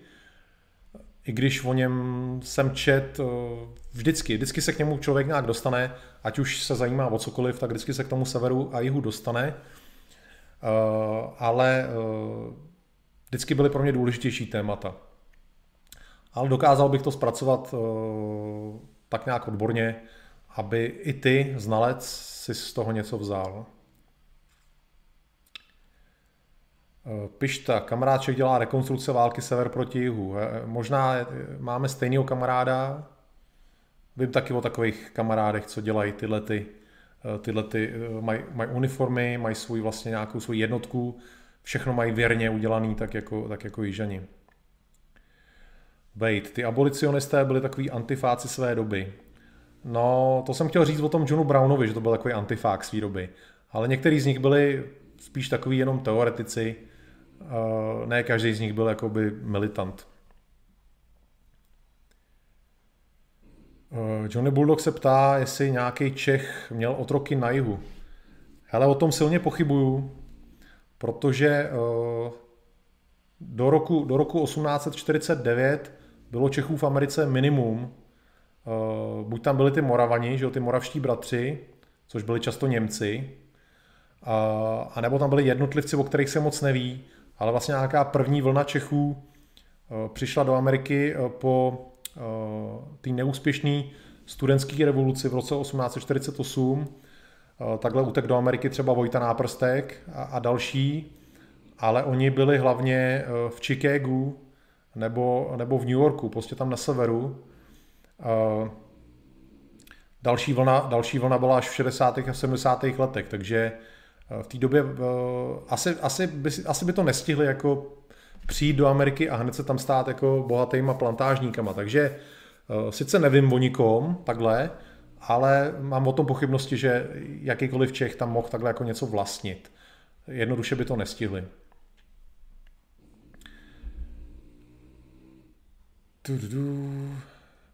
Pišta píše teda o e, té válce. Tak přátelé, přátelé, tohle byl od Johnny Bulldoga dobrý dotaz s tím Čechem, jestli měl otroky. Tak pojďte ještě nějaký podobný takovýhle dotaz chytrý. Pišta, Chicago bylo české, ne? Uh, jako nebylo celý český. Uh, jeden starosta byl Čech, Čermák. Uh, těch, těch starostů tam bylo víc a Čermák byl prostě jeden, jeden z nich. Uh, žilo, tam, žilo tam spoustu lidí. Chicago totiž se stalo uh, pro český migranty tím hlavním přístavem. Oni uh, hlavně v těch 70. letech uh, nesměřovali ani tak do New Yorku, ale právě do Chicago, protože tam měli jako svoje lidi. Takže v Chicago byla docela velká česká komunita a z Chicago se pak odcházela, odcházelo hlavně do Nebrasky.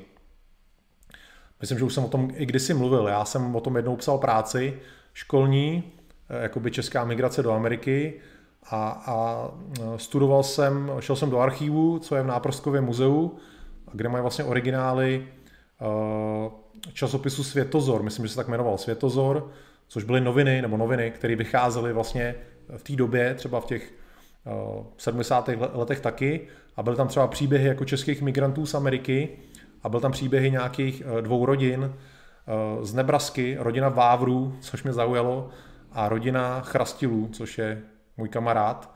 Eh, tak mě prostě zaujalo, že prostě Chrastilové a Vávrové šli společně do Nebrasky, tam někde to jako osídlit. No ale bohužel tam byli zrovna v době, kdy zuřila válka s Čénama a starý Chrastil tam byl indiánama zabitej. Tak to jenom tak bokem. Tak.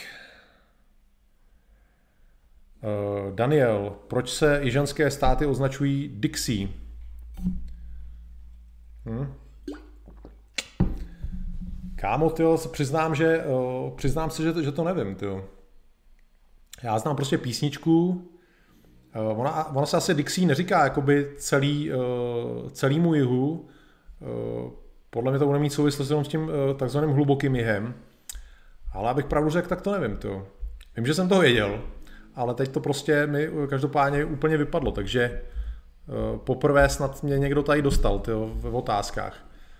Nevím, nevím, možná to někdo z vás jako vyslídíte, a, ale uh, já se to bohužel teď nevybavuju, proč, proč Dixie je Dixie. Takže Daniel dostal Filipa, dobře, dobře. Třeba to někdo vyslídíte na, na netu. Uh, Danieli, ty jsi, mě, ty jsi mi dal teď. Štěpán eh, se ptá, jestli se generál Lee angažoval nebo vyjadřoval k otázce otroctví před válkou. Nějak se neangažoval. Eh, jeho se to moc netýkalo a dokonce to je známý, že eh, i byl proti otrokářství, ale protože byl prostě z Virginie a Virginie byla součástí jihu, tak on jako patriot virginský se v podstatě jakoby zapojil do bojů na straně jihu. Eh, možná, kdyby byly, kdyby byly věci jinak, tak byl seveřanským generálem, ale, ale uh, nijak se neangažoval. Josef se ptá, jestli tohle téma bude pokračovat. Hele, někdy do budoucna můžeme rozebrat tu válku severu proti jihu. Jak skončil generál Lee, hele přátelé, to se právě odbočujeme, abych nerad uh, řešil teď tu válku občanskou, protože to nesouvisí s tím dnešním tématem. Ale skončil v pohodě, byl normálně jako uh, po válce, byl respektovaný, skončil dobře. Nešel do vězení nebo nic takového. Uh, myslím, jako jeho soupeři severanský generálové ho, ho jako uznávali, uctívali, takže on jako neskončil nějak špatně. Martin Petr, v Texasu usazení Češi dřeli na svém bez otroků. Ale asi jeden Čech, který vlastně otroka tam byl, něco jsem o něm četl tak eh, hele, je to možný, prostě pokud vlastnil jeden Čech jednoho otroka, o tom se asi nic nerozvíme. Jo. To je docela těžký se o tom nějak jako něco dozvědět. Tyhle, ty, tyhle ty Češi nebo kdokoliv přišel do Ameriky, tak se vlastně stávali pak Američanama a už, se ne, už nebyli moc evidovaní jako Češi. Já jsem o tom každopádně nic nečet. Ctihodný občan píše, že česko-slovenské byly hlavně města Cleveland a Pittsburgh. Hele, žádný město v Americe nebylo jako dominantně český, nebo slovenský, nebo československý. Eh, byly prostě místa, kde bylo eh, našich eh, dost, protože tam byla práce, třeba v Pittsburghu to byly jako ocelárny, ale žádný město v Americe prostě nedominovalo, nebylo to že nějaký jako český stát nebo něco takového. My jsme byli, my jsme byli rozlezlí, rozlezlí tak nějak všude ale myslím, že nejvíc, nejvíc nás bylo v tom Chicagu. Uh, Michal Křupka se zase chce, chce bavit o, o válce, když teda jakože si to předcházelo zbrojení, rekvírování. Hele, ono se to, ta válka se běhla rychle docela, v podstatě. Uh, tam uh, krátce vlastně předtím, než došlo té válce, nebo takhle, rok před, nebo ještě jinak to řeknu, tři čtvrtě roku, tři čtvrtě roku před začátkem války vlastně ještě stále existovala celá Unie. Byly ty státy všechny pohromadě. Eh, důstojníci všichni studovali ve West Pointu, navzájem se znali. Takže ty, ty důstojníci, co proti sobě bojovali později, se vlastně znali z West Pointu. A byla vlastně eh, malá, relativně malá americká armáda. Eh, všechno vlastně, jak ta válka začala, tak všechno najednou se zrychlilo. Válka vždycky urychluje výzkum a všechno, takže prostě bylo to narychlo. V podstatě Eh, Lincoln eh, neměl armádu jako pravidelnou, kterou by nasadil, potřeboval dobrovolníky, který mu dodali jednotlivý státy. Eh, podobným způsobem fungoval jich, že prostě se sebrali dobrovolníci. Narychlo se prostě vyráběly nějaké uniformy, takže všechno to tak běželo narychlo na obou stranách samozřejmě, jak na severu, tak na jihu.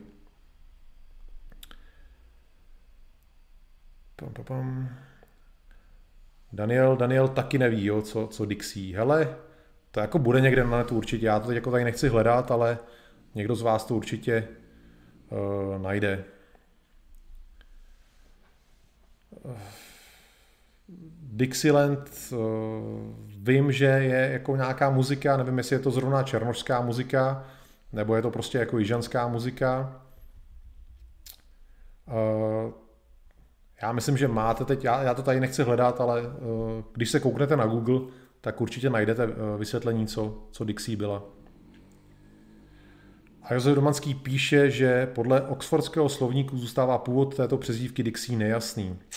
Tak nejsme chytřejší, ale já, já to vyslídím, já to najdu někde. Já, já, jsem to, já jsem si jistý, že jsem na to kdysi narazil. Někde. Bambino, byla tam nějaká možnost, jak té válce zabránit, aby obě strany měly uspokojené své požadavky bez boje? No, Bambino, o tom jsem mluvil. Asi si byl na záchodě v té době, nebo já nevím. Říkal jsem, že eh, když se odtrhly ty státy, tak Lincoln chtěl vlastně, nebo eh, uvažoval o tom, že bude dodatek ústavy, který by zaručoval existenci otrokářství na jihu, takže oni by to, o to nepřišli, ale tím, že vlastně jich zautočil na tu pevnost unijní, tak vlastně už pak nebylo moc cesty zpět. Takže Lincoln se snažil tomu zabránit, vlastně víc vstříc udělat kompromis, ale eh, Jižani v podstatě vyhlásili válku severu a už se s tím nedalo nic dělat v tu chvíli.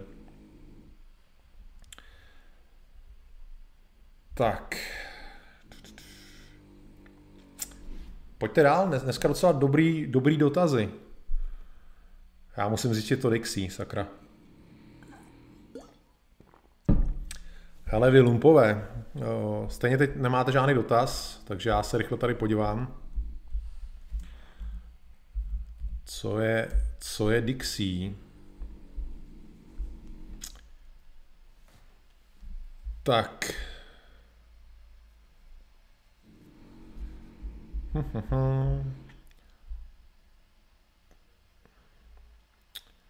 tak koukám, že buď to vychází teda uh, z jména Jeremiáše Dixna, který proskoumal takzvanou Masonovu Dixonovu linii. To je jedna, jedna možnost.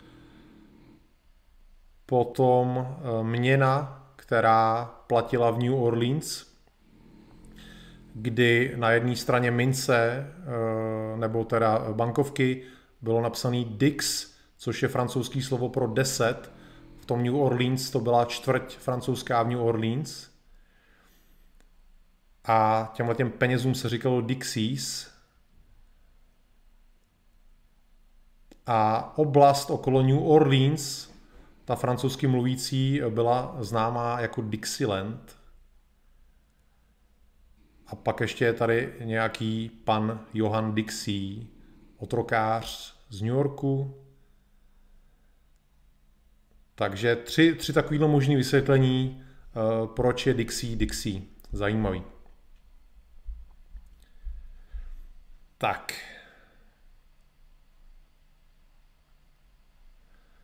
Pišta sever proti jihu, takže o Indiány už bylo postaráno. Hele, eh, většina těch bojů se dělá eh, v tom východním pásu Spojených států, kde v té době už Indiánů moc nežilo volně, ty žili na západě. Vlastně eh, válka začala v roce 1861 a uvědomte si, že o 15 let později byla vlastně ta bitva u Little Bighornu se Sioux,ama takže o Indiány nebylo postaráno, jenom žili víc na západě. Každopádně indiánský kmeny Někteří bojovali na straně konfederace. Eh, na straně, eh, na straně severu, myslím, žádní indiáni nebojovali, ale na straně jihu jo. A v takzvaném indiánském teritoriu byly docela velký, velký boje mezi severem a indiánama. Tak.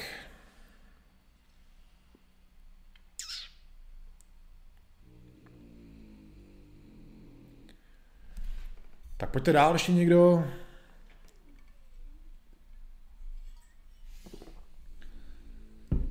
Aktivní dělníček má otáz, otázku mimo téma. Pojďme se bavit fakt, zůstaňme u tématu, přátelé. Augustín Heřman. Jasně, o něm už tady byla jednou, jednou řeč. Vím o něm, eh, nějak před několika měsícema o něm byly snad článek na iDnes.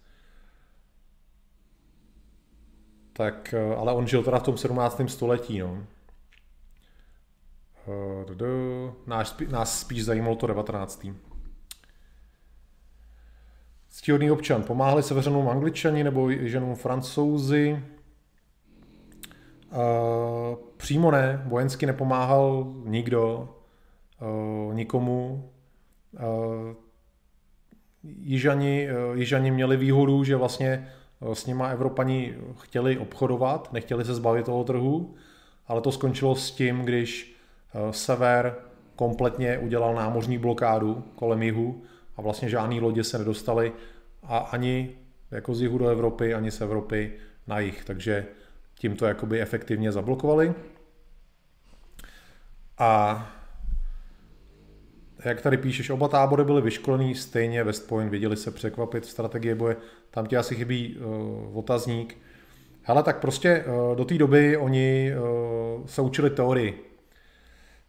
Uh, některý z nich měli třeba zkušenosti uh, uh, z války s Mexikem, ale, ale tolik ne. Často to prostě byli lidi, kteří vyšli z té školy a znali jenom tu teorii a vlastně tu teorii pak aplikovali v praxi. Uh, ta válka byla hodně hodně taková statická, prostě dost připomínala první světovou válku. Eh, pokud zrovna nedocházelo k bojům nějakých malých skupin někde, tak ty velké armády, ty velké bitvy probíhaly úplně klasicky, že se prostě vybudovaly zákopy a z těch zákopů se podnikaly útoky na, na druhý zákopy. Jo. Taková, eh, taková prostě nudná válka, no. tam se nedalo moc nic vymýšlet. Eh, prostě oni se hlavně museli naučit, že jo, improvizovat, prostě ta válka je naučila prostě nějaký nové věci. No. A, severani, Severani prostě byli početnější. Já myslím, že důvod, proč Sever vyhrál, byl, že jich bylo víc. Jich měl skvělý generály, jsem nechtěl vůbec zabředávat do toho tématu té války. Uh, jich měl vynikající generály, uh, ale prostě uh, Sever měl početní převahu, což myslím, že byl ten konečný důvod, proč jich prohrál.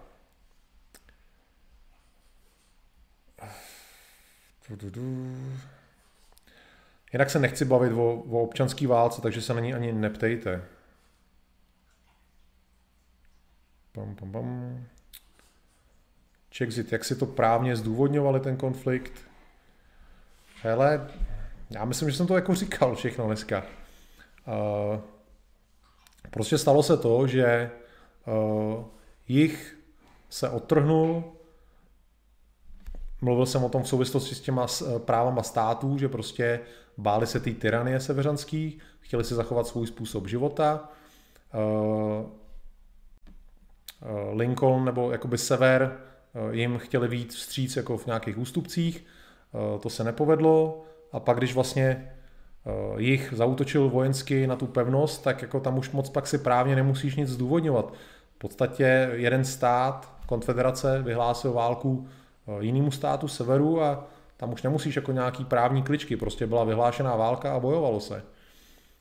Sever nazýval ty jižany zrádcema nebo rebelama, to bylo takový jediný možný nějaký takový jakoby právnický označení, že prostě došlo ke zradě, ale ve chvíli, kdy byla vyhlášená válka, tak už se moc jako nepřemýšlel o nějakých zákonech nebo právech.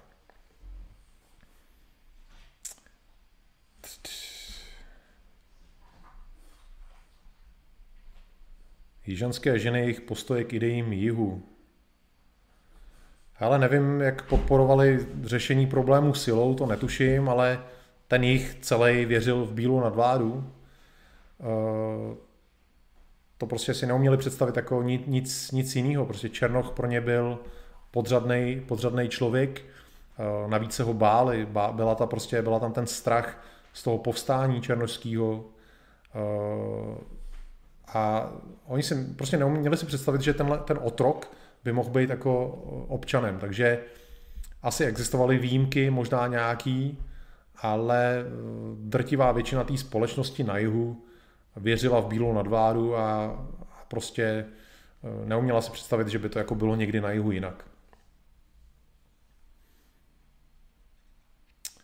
Bamíno odběhl do, do lednice, no tak nesmíš běhat do lednice prostě. Pokud já vyprávím, tak musíš sedět jako zařezený a poslouchat.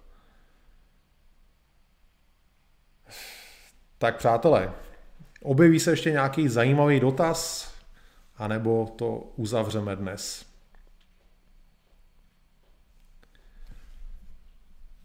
Moniky jsem se ptal, jestli dneska uh, přispěla i na PayPal, ale nevidím tady odpověď žádnou. Takže, takže je to pro mě záhada. Tak přátelé, posledních pár chvil na vaše dotazy a eh, jestli nebudou, tak bychom teda už dnešní vysílání uzavřeli. Jinak eh, zbývají tam teda, nebo jsou tam dvě, dvě zbývající témata. Eh, historie otrokářství vůbec jako ve světě. A ještě je tam to jedno téma, já jsem moc zapomněl. Co to je za to téma, to třetí? Sakra, otrokářství a ještě něco. No teď si nespomenu. Tak prostě tyhle ty dvě téma budou na výběr, takže budete vybírat jenom mezi dvěma, ne mezi třema tématama. Úplně jsem to třetí téma zapomněl, to je konec. Tak vypadá to, že už se tady s žádnou otázkou tady nemáte. Eh, jako obvykle nechci, abyste pokládali otázky za každou cenu, ptali se na blbosti, spíš něco eh, zajímavého. Eh, takže to už asi tady zřejmě nic nebude. Tak jak tady píše Pišta, uzavřeme to. A už jsou tady ty otázky, které jsou takové otázky pro otázky, jestli byli černoši extrémně nějak mučení jižany. Hele, asi některý byli, uh, určitě jo, určitě některý byli. Nebylo to pravidlem, ale určitě se to dělo. Byl to jejich majetek, který neměl žádnou právní ochranu, takže si oni s nima de facto mohli dělat, co chtěli, ale jak jsem říkal na začátku, uh, neměli důvod uh, svýmu majetku nějak ubližovat, protože to byla jejich pracovní síla, která je stála peníze, byla to důležitá věc, takže nemělo žádný smysl někoho nějak likvidovat. Eh, je to jako by si vlastnil, já nevím, skleník a rozmlátil ho, protože ho můžeš rozmlátit, protože to, je to tvůj skleník, ale pak už žádný skleník nemáš, takže eh, ale bohužel prostě eh, se ty černoši dostávaly do rukou i psychopatům, že jo? prostě jsou mezi bílými lidma psychopati, takže tyhle ty věci se určitě děly a jak už jsem říkal, je to hnus, vůbec otrokářství vlastnit jakýkoliv člověka a mít nad ním neomezenou moc je, je, je, je obludný. Takže s tím letím se jako určitě nestotužňuju. A Monika píše za odvahu a za čtvrtky. Tak dobře, děkuji. Děkuji za, za tvoji podporu. Johnny Bulldog, já úplně nevím, jaký byl, přiznám se, postoj Rakouska, Uherska k tematice otroctví v USA. Určitě asi nějaký byl, ale nenapadlo mě to nikdy nějak zjišťovat. Eh, protože třeba asi USA to moc nezajímalo, netuším, nevím. Asi, a, asi to ani nebylo nějak důležitý pro někoho. Rakouska, Uherska se to moc netýkalo a Ameriky se to taky moc netýkalo. Jinak Jaromíre, ten pěkný seriál Severich s Patrikem Swayzem jsem, jsem viděl, ten je dobrý, no.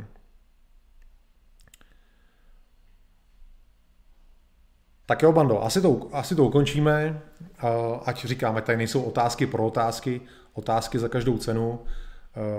Já jsem chtěl nějaké otázky, které se týkají vyloženě těch důvodů toho, o čem jsem dneska mluvil a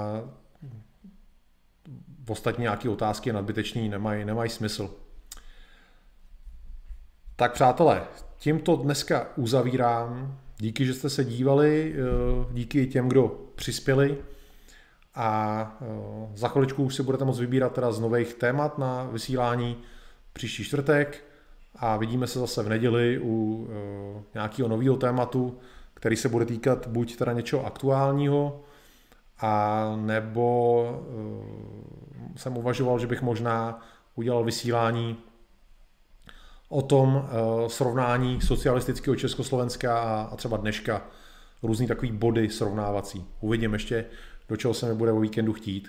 Každopádně vysílat se určitě bude v neděli, takže doufám, že přijdete a zůstanete tomuto kanálu věrní. Díky ještě jednou, přátelé, mějte fajn víkend a já vám posílám na závěr uh, kouzelníka a jdu na hrad, jak tady píše pane Jane. Takže čau. poslední